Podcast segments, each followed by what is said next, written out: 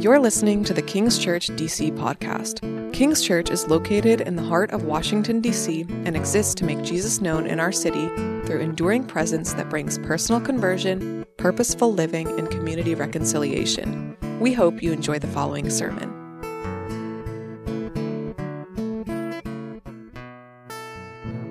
Well, good morning, everyone. Uh, my name is Wesley. I'm one of the pastors here at King's Church. Uh, we're excited to have you here as we continue our series in the book of Ephesians. As we are thinking about this book, it really is a book about the church, for the church. And we've been asking the question as we study through Ephesians who is the church? And as we ponder about who is the church, that should help us think about how then should we live as the people of God. Now, before I get started, I, I don't normally do this, but I want to give a quick shout out to my mom. I know she'll, uh, I know, right? That's, uh, maybe I'll get back in her good graces after this. Um, but uh, I know she watches from time to time. Uh, my mom today is being honored at our home church for 25 years of ministry. Uh, that she has served faithfully the women and children of that church. And so, just want to say thank you, mom. I know you'll probably watch this later, but uh, you modeled so well for us uh, as your children what it looks like to love the church. And so, just want to give that shout out. On the other hand, my dad. Um, uh, that was a segue there. My dad is quite a character. And earlier this year, my dad called me and he thought that he struck rich on the stock market. I mean, I'm talking about he was so excited. and my dad doesn't, doesn't really play the stock market often. He doesn't really talk about his investments often with us, but he got really excited about this particular uh, conversation. He called me and my brother and he told us about some stocks that he had purchased years ago from Office Depot. Now, most of you probably are like, who the heck is Office Depot? You probably don't know who Office Depot is, but in the world my dad operates in, his job, Office Depot is one of his uh, greatest uh, supply companies for office supplies. So think of like Dunder Mifflin, except more than just printer paper. Okay, it's like desk and all kinds of office supplies that they offer, and so so he he has value in their stock. And, and he explained that he had bought a ton of stock for me and my brother years ago, and that the market was just doing so well that these stocks have increased tenfold. And we know Home De- or Office Depot stock enough to know that it's never going to get this good ever again. Okay, so like we're like, all right, we have to sell, Dad. Like this is great. We're already dreaming about what we're going to do with this. Like we get to do a really good family vacation. This is going to be really good. I mean, th- this is going to help in a lot of ways. It's a lot of money. Uh, and then he called us later that day with the sad reality that he misinterpreted what he was looking at. And if you know some things about the stock exchange, sometimes uh, uh, shareholders, or, or, uh, like Office Depot did here, they can do what's called a reverse split. And if you're not familiar with a reverse split, uh, that basically means is what they do is they jack up the price of every share, but they reduce the amount of shares you actually own. So my dad thought he owned 100 shares. He actually owned less than that because for every 10 shares he had, he now only owned one share. The price was higher, but it wasn't the same amount of shares. And so he miscalculated, thinking that he had this abundance of wealth, when in actuality, when we looked at the numbers, it wasn't even enough to get us home for Christmas with gas money. Like it just, it didn't, it didn't land. He left pretty disappointed that day. Now, maybe you heard the story of this, uh, of Thelma Howard. Thelma Howard was the humble housekeeper of Walt Disney. Uh, she served Walt Disney and his family for 30 years, uh, just, just doing her job, uh, not really having much of anything, and she was so faithful in her, in her work that every year for Christmas, Walt Disney would give her a bonus. And instead of giving her just a hundred extra dollars or something like that as a bonus, he would give her a sheet of paper. And these sheets of paper were stocks in Disney. And over the years, she continued to accumulate these. And one day, as she passed away in 1994, never acting upon any of this, her family discovered that she had over $9.5 million worth of investment in Disney. Now, the reason I share these two particular realities, these particular stories, is because they represent for our spiritual lives oftentimes two realities that we fluctuate between. In one sense, we're like my dad and I. We get so happy and so caught up in putting stock in the things of this world that, that we think they're going to land, but they never satisfy the hype that they give us. They never quite get to that number that we think they're going to get to. They, they never quite give us the happiness, the joy, the satisfaction that we so crave in them. But oftentimes we live our lives like Miss Dear Thelma Howard. And we sit on a fortune of spiritual blessings and act like we have nothing. We're like spiritual millionaires sitting on the fortune of all the blessings that we have in Christ, and we act as if we're empty. We act as if there's nothing there for us. We act as if we're unaware of truly what we possess. What Paul prays for the church here is to help us unlock the key to these two spiritual realities today. to help us unlock the fact that we already have possessions in Christ, blessings in Christ, as we saw last week. And through knowing Christ more, we can unlock and unleash what Christ has already given us. And so, our main idea today is simply this pursue the blessing of knowing Christ. Pursue the blessing of knowing Christ. The Apostle Paul wants us to become acutely aware of the blessings that we already have. As we saw last week and has been spoke about, God has blessed the church with every spiritual blessing, and He has united His people, the church, to His Son Jesus, which means this glorious truth that everything that is Christ is ours. What Jesus possessed, now the church, we possess those spiritual blessings. And what Paul is wanting for us today as he prays this prayer for the church is to give us the, the key to unlocking those spiritual blessings, to unleashing what is already ours in Christ to keep us from trying to chase after things that will never satisfy us, and also recognize that we don't have to sit as if we're empty on the wealth that we already have in Christ. And so, in this prayer today, we're going to look at two things. We're going to look at the purpose of his prayer first. What is Paul praying for the church? What is he praying for us today, really? And then we're going to see the petition of his prayer. What are the pleas? What are the, what are the requests that Paul is making on behalf of that purpose for the church? We're going to see three particular ones that are going to help us as we think about pursuing knowing Christ today. And that is to see the future as God sees it, to see ourselves as God sees us, and to see power as God sees it. So we're looking at those things as we walk through this text this morning. So let's begin with the purpose of prayer, verse 15. For this reason, because I have heard of your faith in the Lord Jesus and your love toward all the saints. I do not cease to give thanks for you, remembering you in my prayers. That the God of our Lord Jesus Christ, the Father of glory, may give you the spirit of wisdom and of revelation in the knowledge of him, having the eyes of your hearts enlightened. You know, in the age of individualism, which is what we live in, we are taught that the key to unlocking what is real and authentic is to look deep inside ourselves. To look inside of ourselves and to know ourselves as we know who we are in ourselves, then that is how we can be most authentic. That is the place where we should start. But Paul says something different here. It is important for us to know ourselves, but Paul says the priority, the purpose is actually not knowing ourselves, it is knowing God. And when we know more of God, it actually helps us understand who we are. And so he says his prayer, the purpose of his prayer for these people is that they would come to this knowledge of him, that they would know who God is. And he's not talking about just an information about God, he's talking about truly knowing him. Now, he's writing to people who already have a faith relationship with Jesus. He's telling them that they are actually doing a good job in the progress of their faith. He's encouraged by where they are. He is telling them that they were actually showing and modeling what practical, real Christianity looks like by the way in which they love one another. He's encouraged by this. And you should think, well, Paul, why aren't you satisfied with this? Why, why is this not enough? And it actually is, in fact, the, the reason why is because his thankfulness is overflowing, that is spurring him on to say, I want you to know Jesus more. Because of the way you're living, I want you to know him more. I want you to continue to know him more. You see, if you were to possess all the gold, gold in the world, could you have any more of it? No. Right? If you possessed all of it, could you gain any more of it? No.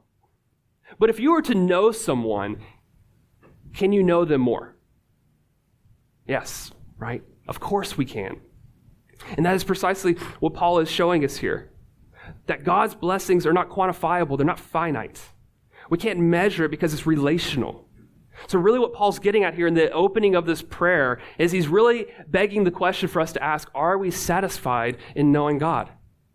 Are we satisfied in the knowledge that we have of Him? He's encouraging this church to have this knowledge of Him, to pursue that their eyes of the hearts of these people would be enlightened. He's calling them to reflect back on what he has already taught them in the first 14 verses. It's now to ask the question of how do we then live? What, what then do we do with all these rich spiritual blessings that we have in Christ? And what Paul encourages us here is that we would know him. Now, the word here in verse 17 that says the knowledge of him, or even the, the word verse 18 that says that, that we would know the hope that we have, that word knowledge or know is intimate. It's the same word we use for knowing one another in marital relationships in the Bible. So when you go back to the very beginning in the garden with Adam and Eve, it says that Adam knew his wife Eve, meaning that in the context of the marriage bed, there is intimacy there. They knew one another. What Paul is showing us is there's something much greater than just having knowledge about God here. The knowledge that he is talking about is something intimate, it's something deep, it's relational. In essence, what he's calling us to is that to pursue knowing the blessings of God is to pursue having a relationship with God. Is being in relationship with the king over everything. There's a false assumption sometimes that we live with that the pursuit of the study of God and the enjoyment of God are mutually exclusive. And that's not true. And Paul, the purpose of his prayer here is to show us that we can't truly enjoy God without studying him. We can't truly love God with all of our hearts, with all of our soul, with all of our strength, without also loving God with all of our minds. Knowing more of Christ leads us to more enjoyment of Him. And the way Paul is going to encourage us here in verse 17 is by meditating, it's by marinating on the truth of His Word, which is why he says that God would grant us the spirit of wisdom and of revelation. That the Spirit would light a fire in us as our ongoing teacher to instruct us, to give us wisdom and revelation. These things, wisdom and revelation, they go hand in hand in the Bible. When you look at the Old Testament, we're taught in the Old Testament that the beginning of wisdom is what? The fear of the Lord. In other words, to have true understanding in life is to look at the world from God's perspective. And the Spirit does this work for us. When we meditate on Scriptures, when we marinate over the Scriptures, what the Spirit work, what He does in the life of the believer is He reveals that wisdom comes from God. It comes from His revelation, His Word. So the question we have to ask ourselves, are we satisfied today with how well we know God? How would we describe our relationship to His Word. Without being too overly simplistic, anything worthwhile in life, any endeavor that we have in life, uh, to really receive the full enjoyment is to have full investment, right? Any really worthwhile endeavor in life, if we want to have full enjoyment in that endeavor, it requires that we have full investment. And so Paul's not talking about here uh, the, the, the, the reason why we have faith in Christ. He already says, you guys have faith in Christ, church. You're secure in Christ. No one can snatch you out of his hand. You are secure in what Christ has done for you. What he's talking about here is, what does it look like to enjoy that union we have with Christ? What does it like to actually enjoy that? How do we have this full investment to understand the blessings of knowing Christ? And he says it's through this relationship with him. And we know this is true in, in human relationships, right? If we want to have an enjoyable relationship, there's got to be communication. If I don't communicate with my wife for months, we're not going to have a very enjoyable marriage, right? It's not going to go well. We have to communicate. We have to be in relationship. And that is precisely what Paul is talking about here. And the purpose of his prayer for the church is that they would know Jesus intimately, that there would be relationship, that they would enjoy the benefits of being in relationship, which means that you get to know someone, you get to know their hopes, and their dreams. You get to know what makes them angry and what makes them happy. You get to know what makes them light up in this world, makes them enjoyable in this world, right? You get to know all those things. And through the scriptures, God says that we can have that type of access to Him and that He can have that type of access to us. The point here is that we can have relationship with Him. And the reason why this is the purpose of his prayer is because oftentimes we can walk into a room just like this in a church setting and we can feel very disconnected. We can have good community around us. We can go through the rituals, but we can still feel disconnected. And Paul says the purpose of his prayer is that you would know that God desires relationship with you and that you can pursue a deeper relationship with him through the knowledge of Him, through pursuing knowing all the blessings that are in Christ. And to the degree that we pursue this purpose, this priority of His prayer, is to the degree we can look at the things of this world and we can realize that those things, just like that stock, right? It's never going to give us the full satisfaction and comfort and joy that I, I want it to give me. And I can look at those things and I can see that I have immeasurably more in Christ I can see the beauty of what it means to have relationship with Him that nothing else can give us. This is what drives Paul to his knees. This is the purpose of his prayer that their the hearts, their eyes of, of their hearts would be enlightened, would be open to this reality that God desires relationship with his people. Now, what is the petition that he follows? And if that's the purpose, let's look at then really the meat of this. What are the petitions that he then is offering up to God? As he thinks about their purpose is to, to know God, to, to have knowledge of Him, if they're to unleash these spiritual blessings within them, the things that we talked about last week, that they're loved, that they're, they're called, that they're adopted, that they have this inheritance because they've been sealed with the Spirit. How, how do we unleash those things? How do we understand those things? Well, he gives us three petitions here. First, in verse 18, he says this Having the eyes of your hearts enlightened, that you may know what is the hope to which he has called you? What are the riches of his glorious inheritance in the saints? And what is the immeasurable greatness of his power towards us who believe? What is the hope? What is the richness of his inheritance? And what is the immeasurable greatness of his power? Those are his petitions. The first one, hope. It is to see the future as God sees it. If we want to know God, we need to begin to see the future as He sees it. So when we think of hope, oftentimes, especially our modern day of hope, it's more of a more of a wishful thinking. We say things like, "I hope I get that job. I hope that I'm married one day. I hope that the housing market actually becomes somewhat affordable so I can get out of my studio closet." Right? I hope I get that promotion. We put these hopes out there and we pursue these things, but the reality is that there are external factors that can prevent those things from happening. But when the Bible talks about hope, it's a different kind of hope. It's a settled joy that we can have in a settled future. It's a settled joy in a settled future. See, the reality is, if you're in this room today, whether you have faith in Christ or you are religious or you have any spiritual background at all, the reality is that we are all hope based creatures. Every single human is a hope based creature, meaning that we have all set our hopes on something in the future that we're looking forward to. And because we have put our hope on something in the future, regardless of what that is, it is affecting the way we live in the present. It drives our present reality. Let me give you an example of this. Mondays, uh, Mondays are my day off. Okay, and Monday mornings, my daughters want to go to breakfast with me. And so what we do every single Monday morning is we get together and I ask them, what do you want to do for breakfast? And what do two young girls want to do for breakfast? They want to go get chocolate donuts. Because what else does a little child want than chocolate donuts? And so we go to the donut shop, we go to District Donuts, and, and we get our chocolate donuts. But before they can eat the donuts, they have to eat something substantial right? They have to eat something that is actually of value. They can't just have just chocolate donuts and hyped up on sugar all day. So, so we first have something of, of substance. And so Ellie that morning had yogurt and a banana that she had to eat in order to get her donut. Now, to get that donut, she had to consume these things. And so we get to the donut shop, and I tell Ellie, hey, you have to eat your yogurt and you have to have your banana before you get that donut. And something absolutely amazing happened. I didn't have to threaten to take any of her stuffed animals away for her to, to eat that yogurt and banana. I didn't have to manipulate her to eat that yogurt and banana.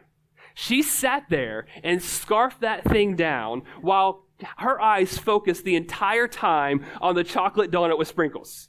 She, her eyes never lost sight of that donut the entire time she ate her yogurt and banana, right? It's amazing.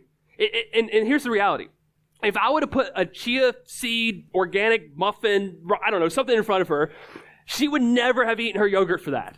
She would never have labored through that Greek yogurt for that muffin. But because of the chocolate, she was pleased to do it. Now, here's the reality. That's a silly example, but that chocolate changed her present reality because that chocolate was the hope of her future. And because she had that hope of her future, she would endure anything in the moment to feast on that. And the reality is, that is a simple illustration that describes exactly who we are.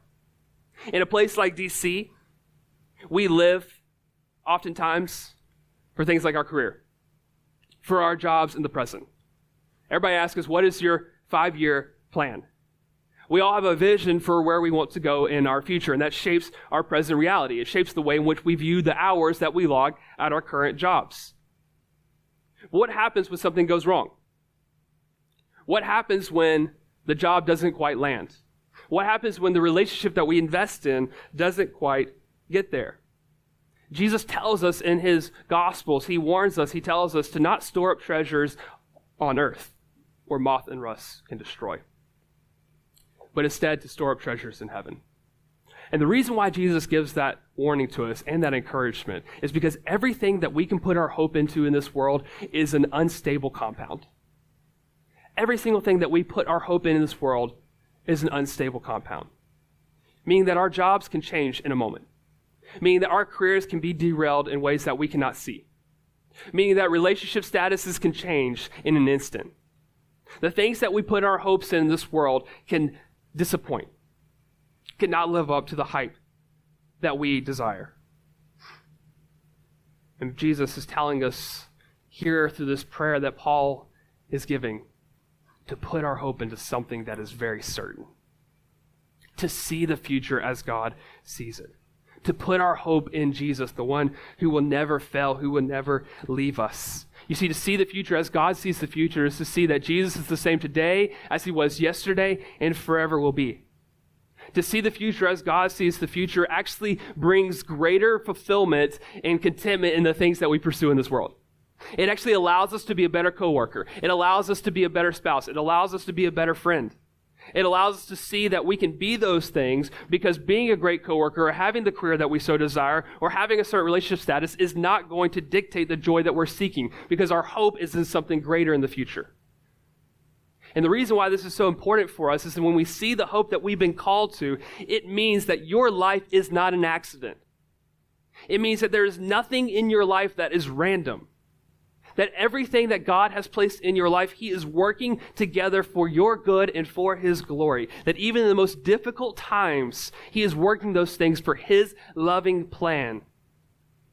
From Paul's perspective, when we think of this prayer to see the future as God sees it means that whether we go through the peaks of life or we feel like we're in the pit of life right now, the best is yet to come. That we have a settled hope on a settled future. It is not vague optimism. It is certain. It is guaranteed, as we saw last week, because the inheritance we have, the deposit that we have through the power of the Holy Spirit, that one day God will return and that he will receive his people fully.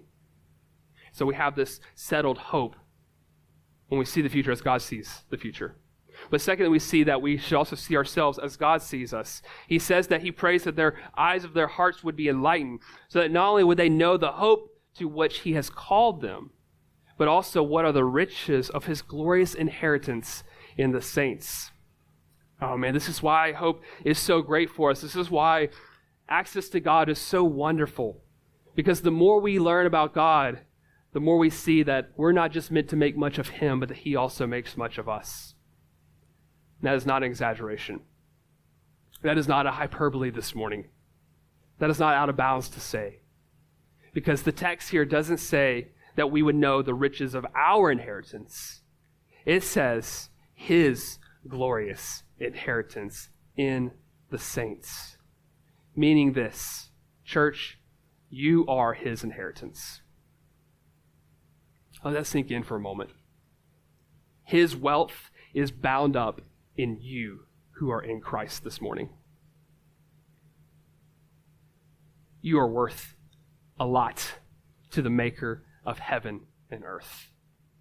You know, if there were a tragic event that happened in my apartment and uh, a fire ha- broke out in my apartment, there would be three things that I would immediately take out of my apartment Abby, Ellie, and Harper, right? My wife, my two daughters. I, I, I could leave the, the, the money that I left behind is okay. The artwork that I left behind is okay. That the special bottle of wine that we're going to break out one day, it's okay, right? Those things can be replaced. But my wealth is bound up in my wife and my two children. Those things are not replaceable. If I were to lose them, it would be a hole in my heart that could not be replaced by another finite being because my wealth is bound up in them. So think about this for a moment. God, who is the maker and creator of the entire universe, everything he has made, everything is his. And Paul says here that you, church, are of greater value than all the galaxies in the universe. That his wealth is bound up in you. That when he looks at his church, he sees his church as holy and blameless. That today you are loved by God the same way you will be loved a thousand years from now. The maker and owner of all the universe has a special treasure, an inheritance in the saints. Now, why is this important for us to understand as we think about the blessing of knowing Christ? Well, when we see ourselves as God sees us as His church, when that gets deep within us, then we can see that the affirmations of this world, we can take it or leave it, right? When we understand this, we can see that the things that we get in this world, the affirmations that we get in this world, they're just like icing on a cake. They're nice, but they're just shadows pointing to the real thing, which is what God thinks of us in Christ. And when we see ourselves as God sees us, then we no longer have to live moment by moment for the applause of someone else.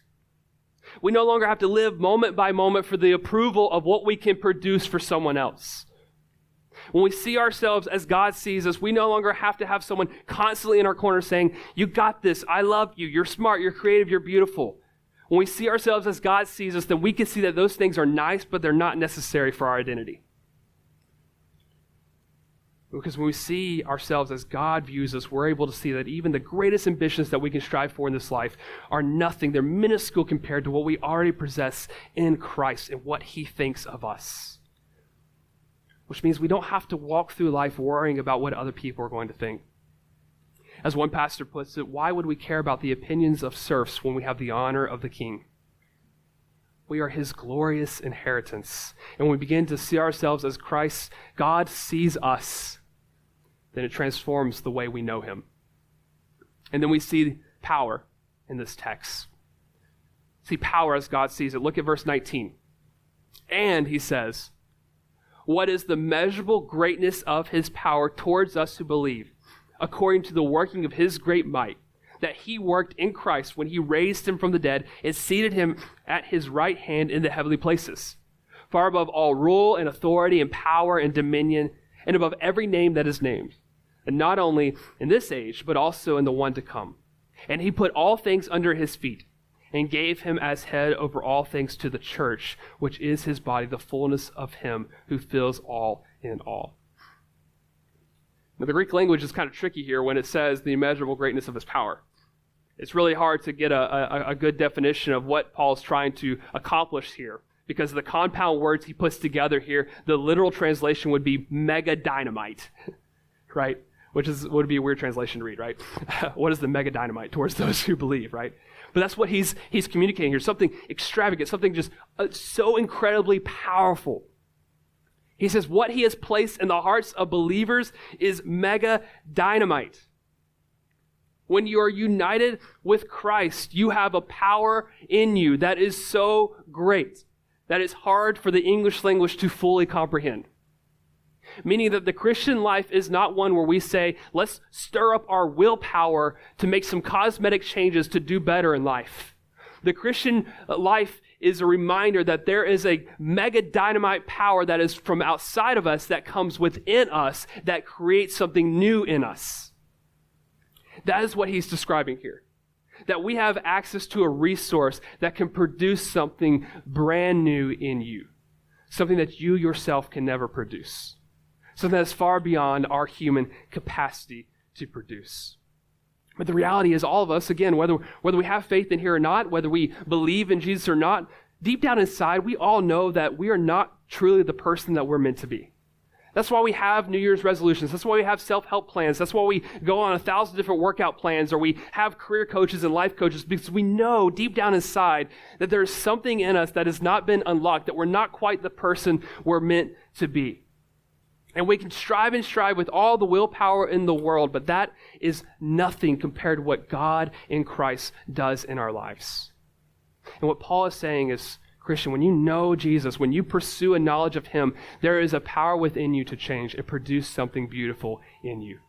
Which is why when the Bible talks about our growth in the New Testament, it uses, it uses language of fruit, right? Of growth like a fruit, the fruit of the Spirit. And we know sometimes when you try to grow a plant, if you have a green thumb or, thumb or not, which I do not, um, it is kind of hard to grow plants. Sometimes it takes seasons for things to grow. Sometimes there are seasons when things are more dormant. There are seasons of winter, there are seasons of spring where growth happens fast and where growth happens slow. But nevertheless, God is telling us that in Christ we have a power, a great power within us that can create change, that can grant us new life in Him, that can make us someone that we on our own could never be. And it is our available resource to us. But there's another way in which God's enormous and incomparable power is for us present in this age, present right now for us. And we see power as God sees it. We see that He is the one guiding history. Notice in this climactic moment of this last petition, he says that as Jesus was raised from the dead, the same power that lives in us is the same power that raised Jesus from the dead. He says that power that raised Jesus from the dead and seats him at the throne he says he seats him at the throne far above all what rulers, authority, power, and dominion, and above every name that is named, not only in this age, but also in the one to come. And he put all things under his feet and gave him as head over all things to the church. Today, whether we acknowledge it or not, Christ is the one reigning over history. Whether we want to acknowledge it or not, Christ is the one who dominates over the universe. Whether we see it or not, he is the one who has been raised from the dead and he is seated at God's right hand. And God says that everything else, everything else is put under him. And he fills everything in every way. So, you, you get discouraged sometimes when you watch the news? When you scroll through Twitter? it's a bad habit, right? You get deep into Twitter's first. It's, it's bad. Do you ever get discouraged when you see things that are happening in our world? You see, Paul is recalling to our minds today that we have to settle our hearts on the power that is His. That today, no matter the circumstances of the world around us today, no matter what we read in the news, we have to see those things through the lens of this verse 22. That Christ is the one who rules over it all. That today, that no matter is what what is happening today that God has appointed everything under his feet, that he is over everything for the sake of who? His church, who is his body. Meaning that today, church, no matter the challenges that we face, we can take comfort in knowing that God's power is put on display, that Jesus Christ is ruling today over everything for the sake of his church, that he has put everything under his control in order to complete his plan of redemption his plan of redemption for you and his plan of redemption for the world. He will see it to its end. But it's not just that there's a power so great working in us to change us, and a power so great that he is literally controlling history and, and where history is moving, but there's also a power that is so great that we don't have to fear death. He said this power is put on display through the resurrection of Jesus Christ from the dead. In the end, we can be fully redeemed. And when we are, we can see God's power as He sees power. Power not just to change us, but power that can overcome fear of death. Because even the greatest darknesses of this world, the sufferings that we face, the death that is inevitable in our future, they are small things compared to the vast, immeasurable power of God. They are passing things to the eternal, infinite, greater, higher power displayed in Christ. So as we come to the Lord's Supper, how do we how do we enjoy and pursue this blessing of knowing Jesus, having this intimacy with him, of seeing the, the future as God sees it, of seeing ourselves as God sees us, of seeing power as God sees it. How do we understand the, the blessings of knowing Jesus? I want to give you four practical things as we come to our time of the Lord's Supper. Number one, meditate on the scriptures. So just to be really practical. Meditate on the scriptures. God has given us His word, they're there for us. It is our time to sit across from the table and enjoy communion with God. Meditate on the scriptures. because it's our opportunity to experience the closeness that we already possess in Christ. They're there for you. Number two, pray until these blessings seep into your heart. As Paul says here, pray that our, that our hearts, the eyes of our hearts would be enlightened. Pray that these truths would seep into your hearts, that the eyes of your heart would be enlightened to the hope that you have in Christ this morning, to the worth you have in Christ this morning, to the power that you have access to through the power of the Holy Spirit in your life this morning. Prayer is given to us largely for our benefit, right? Prayer is not to change God, it is to change us, to help us see our need for Him. Number three, do it in community. Notice in this text, and as we'll continue to see in the book of Ephesians, that when he says you, he is referring to, as we say in the South, y'all, okay? He is referring to community, to the church, That the blessings of knowing Christ and pursuing Him is to be done with one another, not isolated from one another. So pursue these things. Pursue the blessing of knowing Christ with one another. And lastly, none of this will work unless we rest in what Christ has already done for us. None of this will work unless we rest in what Christ has already done for us. And how do we know that God's power is working in our lives this morning? How do we know that we can have this intimate access of knowing Him and growing in that this morning? How do we know that, that we are loved and that we are worthy this morning? It is because of the love of Christ displayed on the cross. When we look at His love and we understand and behold His love, then we can pursue Him more. 1 Corinthians chapter 1, Paul says that the message of the cross is the ultimate display of God's love.